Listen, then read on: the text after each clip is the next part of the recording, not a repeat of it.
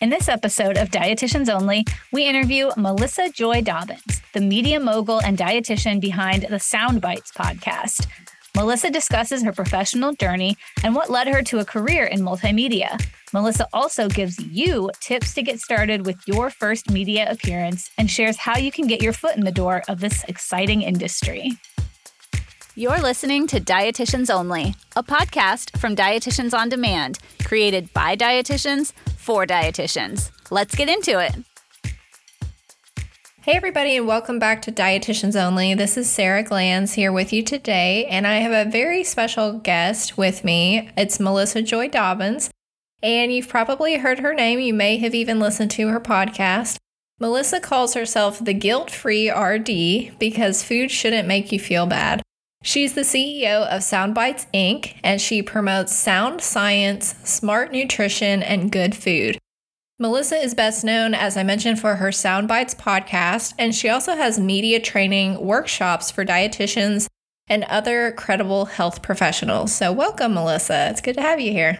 Thank you, Sara. I'm so excited to be here with you today. Well, we're going to jump in and get started. We today we're going to learn all about Melissa's career journey. Um, she has had a non-traditional career journey, and so we like telling those stories. So, do you want to start by telling us just a little bit about your professional journey and how you got to where you are today? Sure. Uh, it started off pretty traditional. Uh, I well, I got my bachelor's in dietetics, and then instead of doing an internship, I, I wanted to do more school. So I went to graduate school and actually ended up doing a coordinated program kind of in conjunction with my master's degree. And I loved that. It was, it was wonderful. Um, so I did my undergrad at Southern Illinois Carbondale and graduate school at the University of Missouri, Columbia, Mizzou. And because I didn't have like an internship or you know my coordinated program had some clinical experience i it was really I was encouraged to get a clinical job. And like a lot of dietitians, I was like, I really don't want to do that. But I did. My first job was clinical for a couple of years, and I'm, I'm glad I did it. I learned a lot. It was very interesting. Um, but I was really ready to move to my second job, which was as an outpatient dietitian. And that's also where I became where I became a certified diabetes educator and uh, stayed in that. It was in a hospital environment, uh, which I didn't expect to have that be like my favorite job of all time, but I got to do community nutrition, corporate wellness, all kinds of things. I had a great boss and I just learned a lot. I just, I loved that job. And that's also where I got my first uh, media exposure.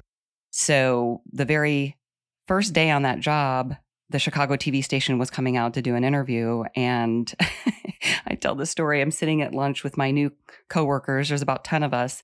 And the boss came to the table and said, TV station's coming. Who's going to do this interview? And everybody said, I'm not doing it. I'm not doing it. And I thought, oh my gosh, all these insubordinate coworkers, what they're just telling the boss no. Well, I guess I'll do it. And of course, I had no idea what I was doing, but I did it. And that kind of planted the seed uh, for five years down the line when I went to my supermarket job I ended up doing a lot of media and communications in that role. And after that, I worked for the Dairy Council. And then about 11 years or so ago, I started my own business. So, started off pretty traditional, but uh, I call myself the accidental entrepreneur because I really didn't have goals of working for myself or owning my own business. It sort of just kind of happened between a lot of changes going on at work, a lot of changes going on in my personal family life. And uh, it's been a very interesting journey, to say the least. Um, but but media and communications has been a really big part of my career, which in hindsight makes perfect sense. But I wouldn't have guessed that. You know, I was really just loving being an outpatient dietitian, being an educator. Diabetes education is my passion. And I just didn't realize how communications, uh, traditional media, social media, TV, radio, now podcasting, how that could just really open doors and help me grow in my profession and learn new skills and do a lot of fun things as a dietitian. Yeah, it's funny that you mentioned that because I think as we're all in our careers and going from day to day, and things happen and you do it and you move on. But then when you look back, you really think, wow, that kind of put me down a path when that happened. And mm-hmm. then that put me down a path. And so it's funny when you look back on things, how you can pinpoint those moments that seemed fairly insignificant at the time, but really changed your career trajectory. Mm-hmm, so that's absolutely. cool. Um, so tell us about you mentioned you started your own business, and I love the name Accidental Entrepreneur. So, um, how did you actually get started with your business? Yes. So, I knew that I needed more flexibility and uh, needed to be more available for my family. And I was ready to kind of spread my wings in a little, to some extent, but I knew I didn't want to do private practice. So, a lot of times when dietitians want to be entrepreneurs, private practice is a big part of what they want to do, even if they're also doing media, writing, other communications. The reason I didn't want to do private practice is because as a diabetes educator, I love working for a team and with a team. So I didn't want to be off in some little room in some clinic by myself. And I also knew that I didn't want to do a lot of weight loss or eating disorders or other types of therapy, I really wanted to focus on diabetes. So, and frankly, I also did not want to deal with insurance and reimbursement and all of that. I just, that just made my head want to explode. So I had to think long and hard about, well, if I don't do private practice, what do I do? What does that look like? And so I did all this brainstorming, you know, with a whiteboard and flip charts and everything. Like, what are my skills? What do I really like to do? Where's that overlap? And I realized that as a supermarket dietitian and a dairy council dietitian, I was a state media rep also for Illinois. I had had all of this opportunity for media training and media practice. I'm in Chicago, third largest media market. I was on TV almost weekly for some of that time. I loved radio, didn't love TV, but loved radio and just had all of this training and all of these skills. And it really bothered me that most dietitians don't have access to that. And so I thought, well, maybe I could be part of the solution there. I could try to provide affordable, accessible media and communications trainings for dietitians. And so I thought, okay, that I could really sink my teeth into. And how am I going to pay the bills in the meantime? So I did a variety of things like corporate wellness and speaking. And over time, it evolved into really me just focusing on media trainings, um, which uh, I can explain more later, but basically, I prefer group in person media trainings. So I'm usually hired by a company like a supermarket or a commodity board or something. I did do some one on one coaching initially virtually, um, but I, I, don't do that anymore. Um, but I just really tried to get I tried a lot of different things to try besides just me. I'm one I'm one person. How can I help dietitians have more access to this? And um, so that you know, I could do presentations and mini workshops at state meetings and so on. And in the process, I decided to apply to be an academy spokesperson because I had been the state media rep for quite some time. And so I um, was an academy spokesperson for three years. And then when that role ended, I was a spokesperson for the American Association of Diabetes Educators. They have since changed their name, sort of like the Academy did. Um, so they're the Association of Diabetes Care and Education Specialists. And they were great to work with. And so, again, here I'm, I'm getting more media training and more media exposure and taking those learnings and turning them around and, and providing that for dietitians. Um, b- before I launched my podcast, I actually had a blog on my website where I interviewed dietitians about their media and communications expertise and tips for other dietitians. And so, unbeknownst to me at the time, that was sort of the precursor to my podcast, which does not focus on media and communication skills for dietitians, but I kind of it kind of evolved from that blog post, I think. Mm-hmm. So let me ask you a question. Um, like you mentioned, so many dietitians don't have the media opportunities or they are nervous to take them, even if they do have the opportunities. So, why were you not scared?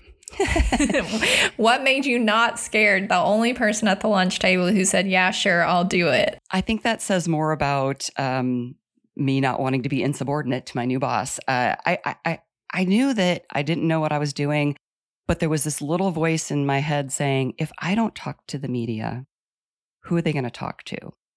And deep inside me, I knew dietitians are credible. We need to get our voices out there. And I still champion that today. I, I support other dietitians getting their voices out there. We have our work cut out for us because there's a lot of people out there talking about food and nutrition and science and research that have no business doing so. And so I just sort of pulled myself up by the bootstraps and said, okay, I'm going to do this. And lucky for me, later on, then I was able to get some training. Um, and, you know, whether I'm doing a presentation, in person, virtual, a media training, my, my big message to dietitians is find ways to boost your communication skills, even if, you know, even if you don't want to be on TV. I didn't either, but I did it. Uh, but we, we all do presentations. We all do speaking in some capacity, whether it's at a team meeting, uh, to a physician, you know, I, even just picking up the phone and trying to make a diet change recommendation if you're a clinical dietitian. There are so many benefits to boosting our communication skills that can just help us enjoy our careers more, open up doors, make more money. Um, so it's not like you have to be on TV. There's so many other venues. You can be a writer. You can do, I parlayed my traditional media experience into podcasting. You know, I'm on the other side of the microphone usually than I am today.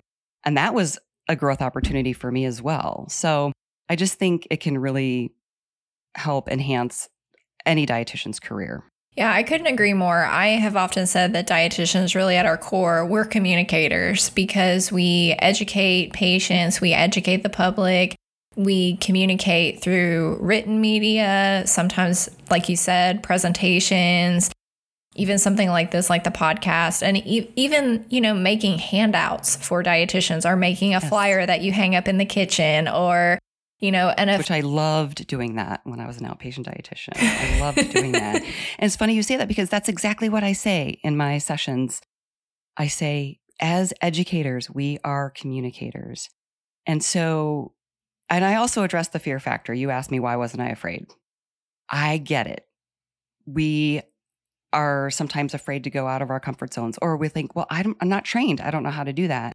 And so, a lot of what I try to uh, get across to dietitians is how to boost your confidence. What are some of the skills and tips that can help you be more confident and more comfortable in whatever way that you're going to stretch yourself to communicate better? Again, some people, you know what? I'm more comfortable writing.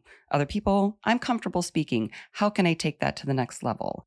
I, I have this quote where I say, being a good communicator is more than just being comfortable in front of an audience or a microphone and sharing good content. That's all of us are all doing that, but you can actually take it to the next level and excel in your communications. Absolutely. So, while we're on this subject, do you want to tell us a little bit about the media trainings that you do? Um, you mentioned that you typically do it with smaller groups.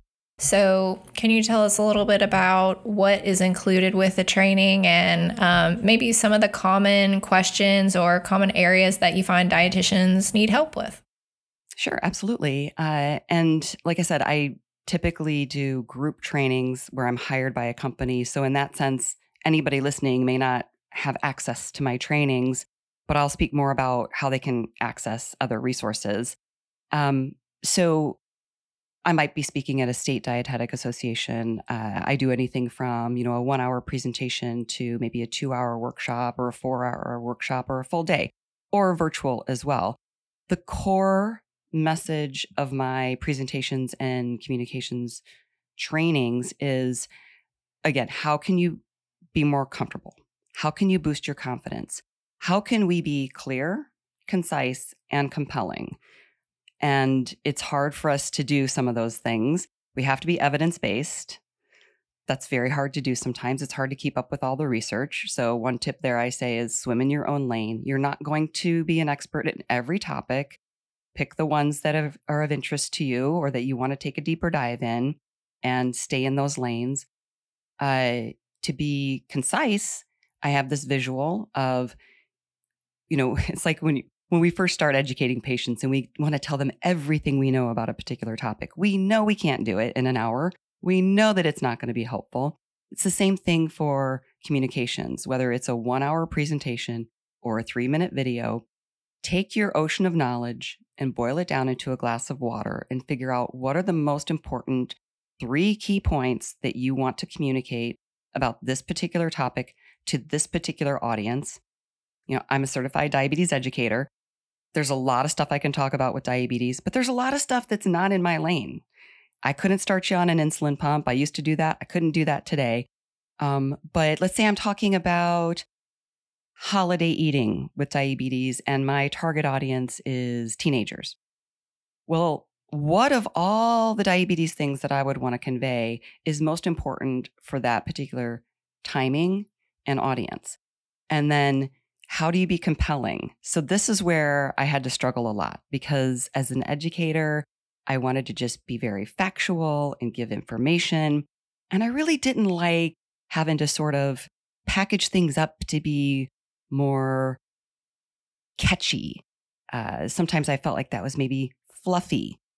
But what I realized is if you package it up in a way that is more memorable then it's more meaningful for people. It's easier for them to get what you're saying, remember it, retain it, and put it into action. So that's a lot of what I do in, in my trainings is say, okay, so you've got all these facts and figures. Could you put a story in there?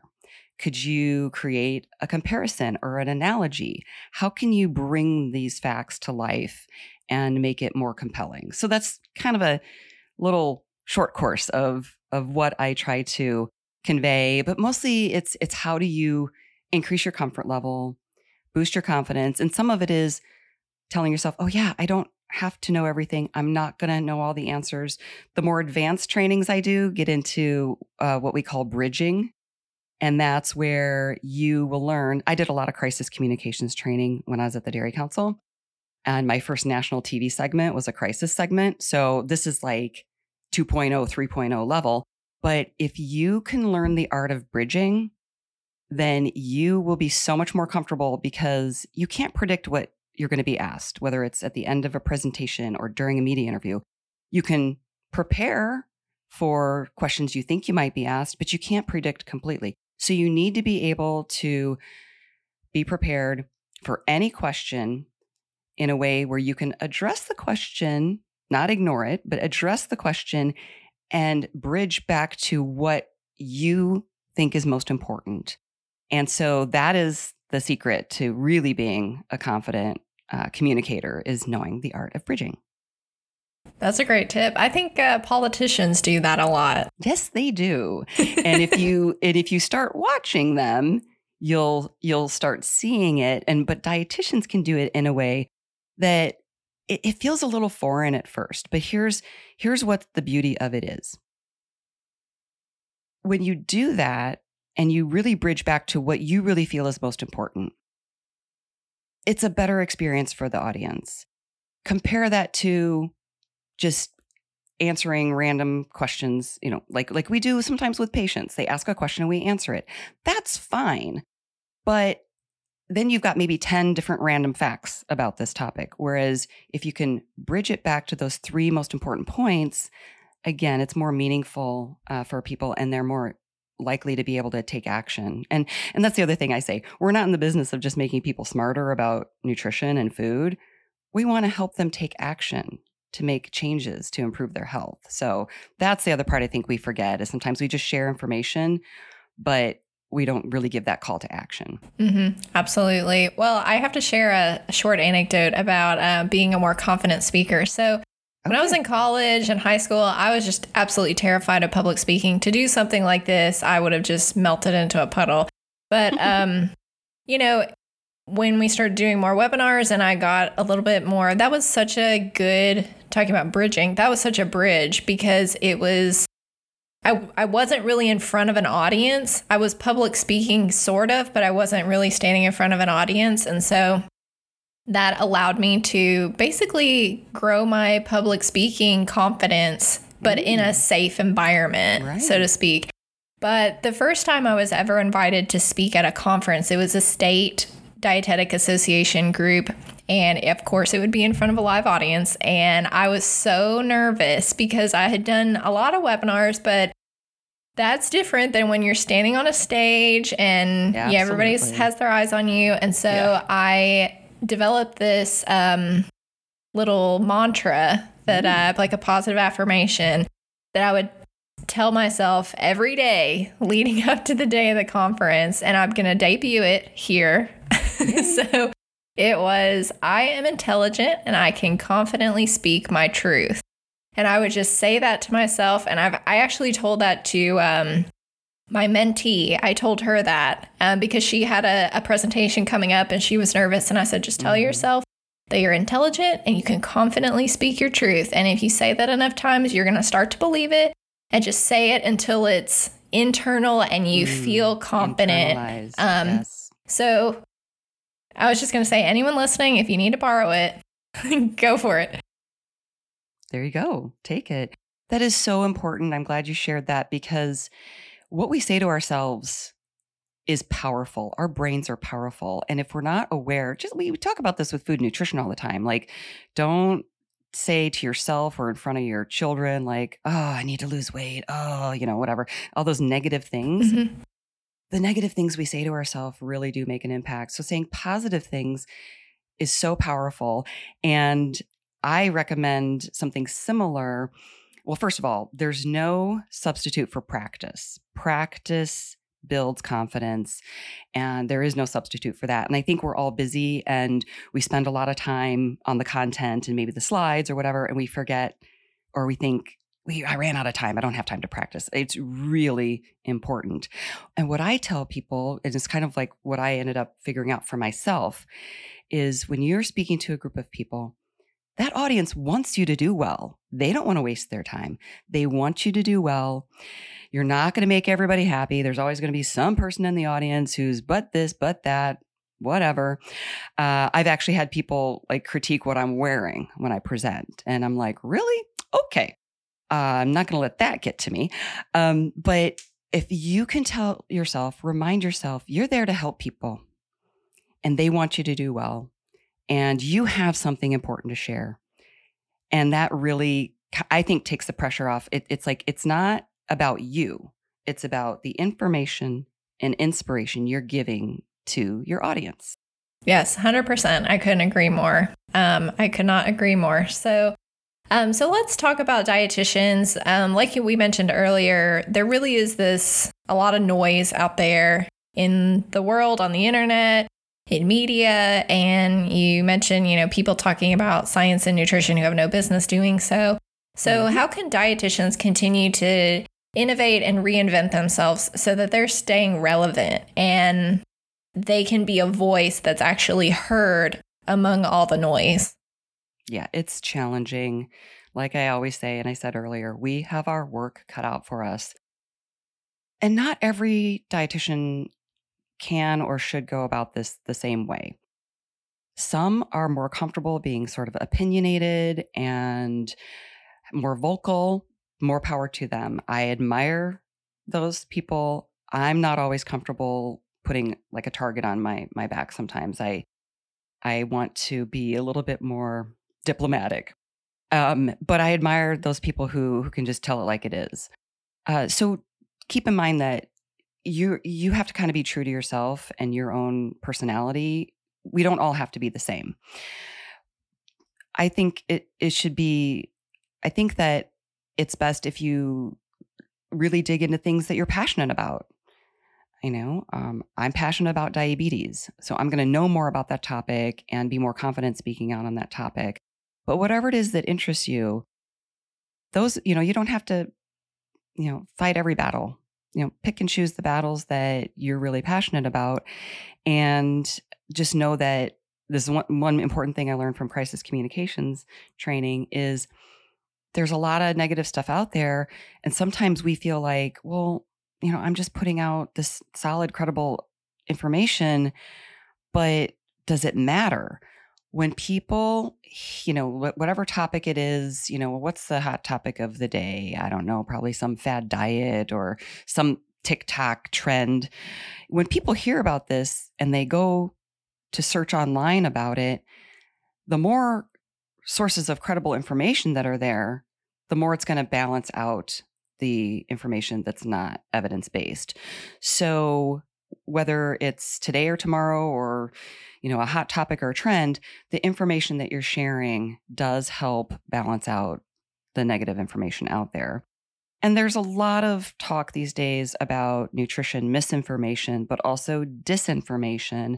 And I did a recent episode on this topic with Connie Diekman, who's a dietitian, and Cami Ryan, who's not a dietitian. She has a PhD, uh, because they just published a paper. I can't remember the journal, but we'll link to it in your show notes on this topic and really gets into the challenges and the responsibilities and the ethics of dietitians when it comes to sharing evidence based information and also being better at critical thinking ourselves and helping our patients and the public also um, be better critical thinkers. So that's a huge topic that, um, you know, we we we we can't just ignore. You know, we all have to sort of be familiar with, and so, sometimes it's a moving target. Uh, you know, there's all kinds of stuff going on with disclosure and FTC guidelines and things like that, but that's probably beyond the scope of our conversation today. Um, so there's a lot to kind of keep, keep up to date on. But that's where I think we can look to our colleagues. You know, Sara, I know you work with a team of people who specialize in different areas. And so if you can reach out to friends, colleagues, coworkers who do have expertise in different areas, you know, like if I get a media interview request and it's on gluten free or celiac. It's not my area of expertise. I know people to refer the reporter to. Just just various things like that. I think we can really benefit from reaching out to our peers in some of those situations. And I think that's such a good way to lift other dietitians up because we're there's room for all of us at the table Absolutely. and so much room. Oh yeah. And so you don't have to own every interview, you don't have to respond to every post. I really like what you said and it really resonated with me that you swim in your own lane, you pick your talents and your interests and you just stay there. Um, the mm. dietitians don't have to know everything and we don't know everything. So I think that's such an important thing to remember, um, especially if you're looking to go into media or even if you're trying to develop your online brand or identity. Just figure out who you are and be true to yourself.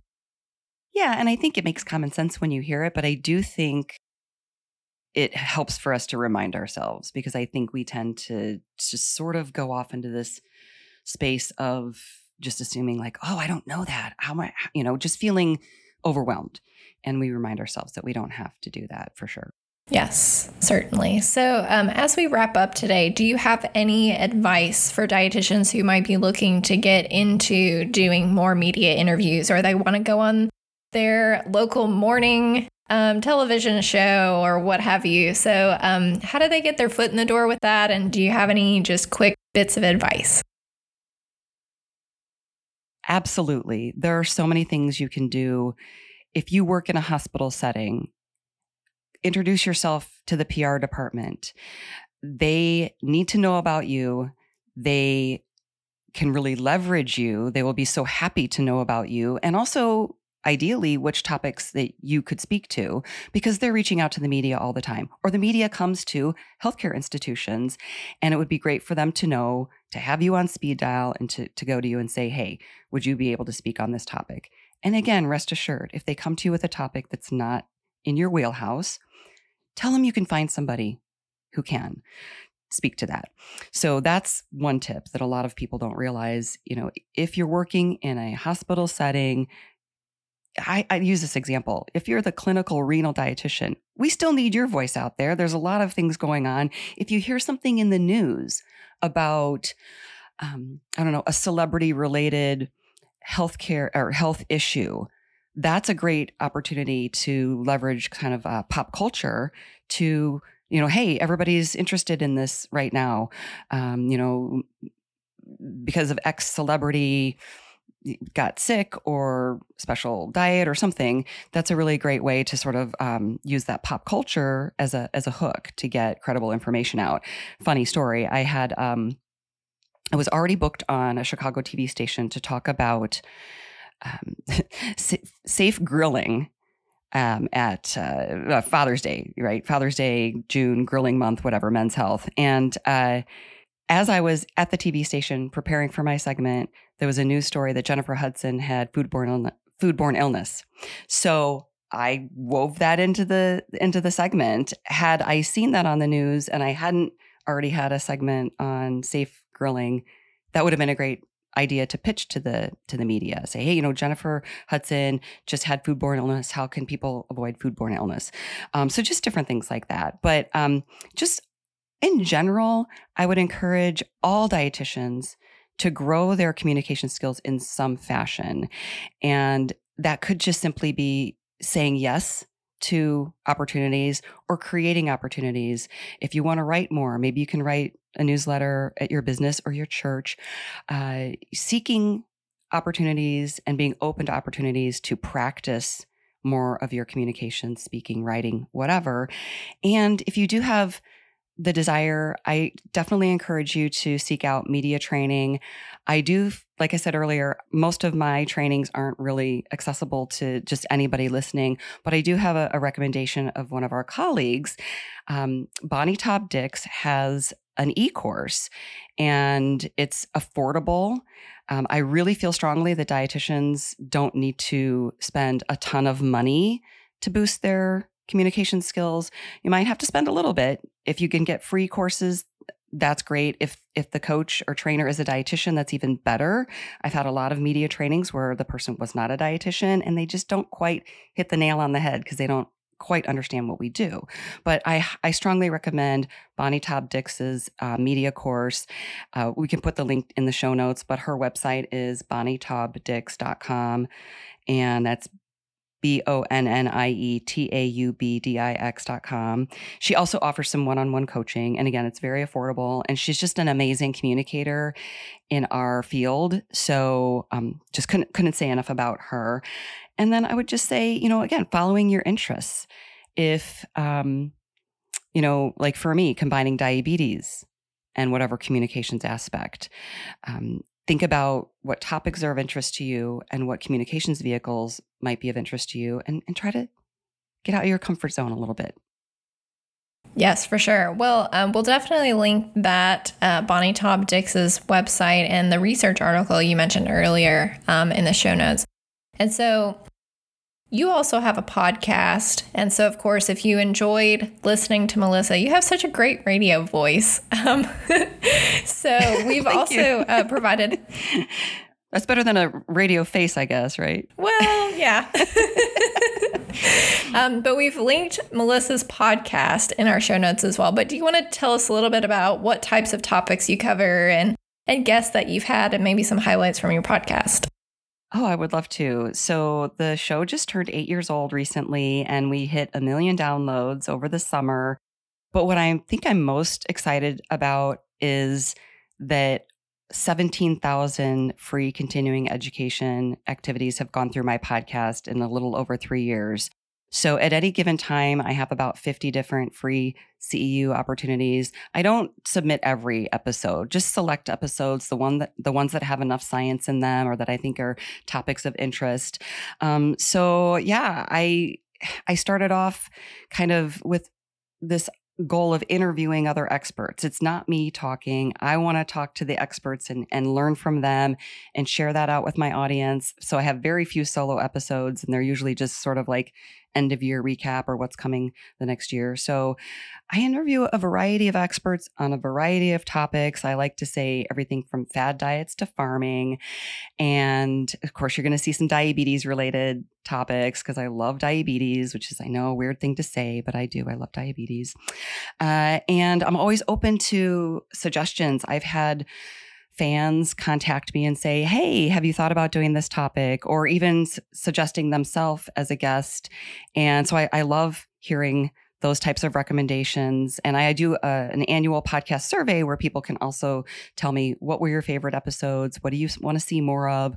What do you want to see less of? Do you have any topic suggestions or, or, guest recommendations. So, yeah, I had no idea I'd be doing this for eight years, but there's no slowing down to the interesting topics and guests that I have on my wish list. I'm kind of like a kid in a candy store. I have to kind of pace myself.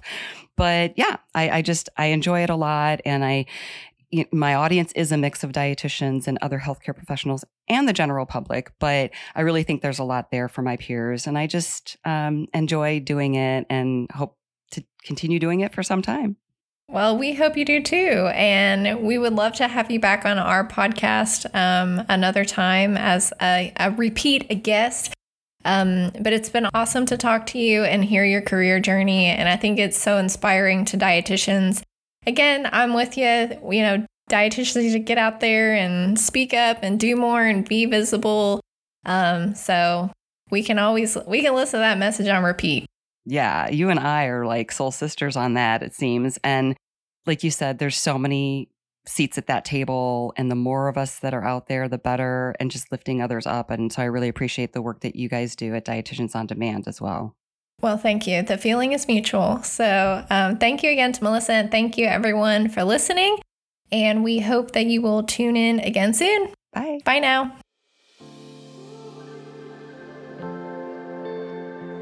As a listener of Dietitians Only, your opinion matters. What do you like about the podcast? Who do you want us to interview next? We invite you to visit our show notes to complete a quick survey. It only takes a few minutes, and your feedback will help us create future episodes that you'll love. Thanks for listening to Dietitians Only, a podcast produced by Dietitians on Demand. If you need a break today, scroll over to the review section of the podcast and leave us one. Your feedback is the best way to help the podcast grow.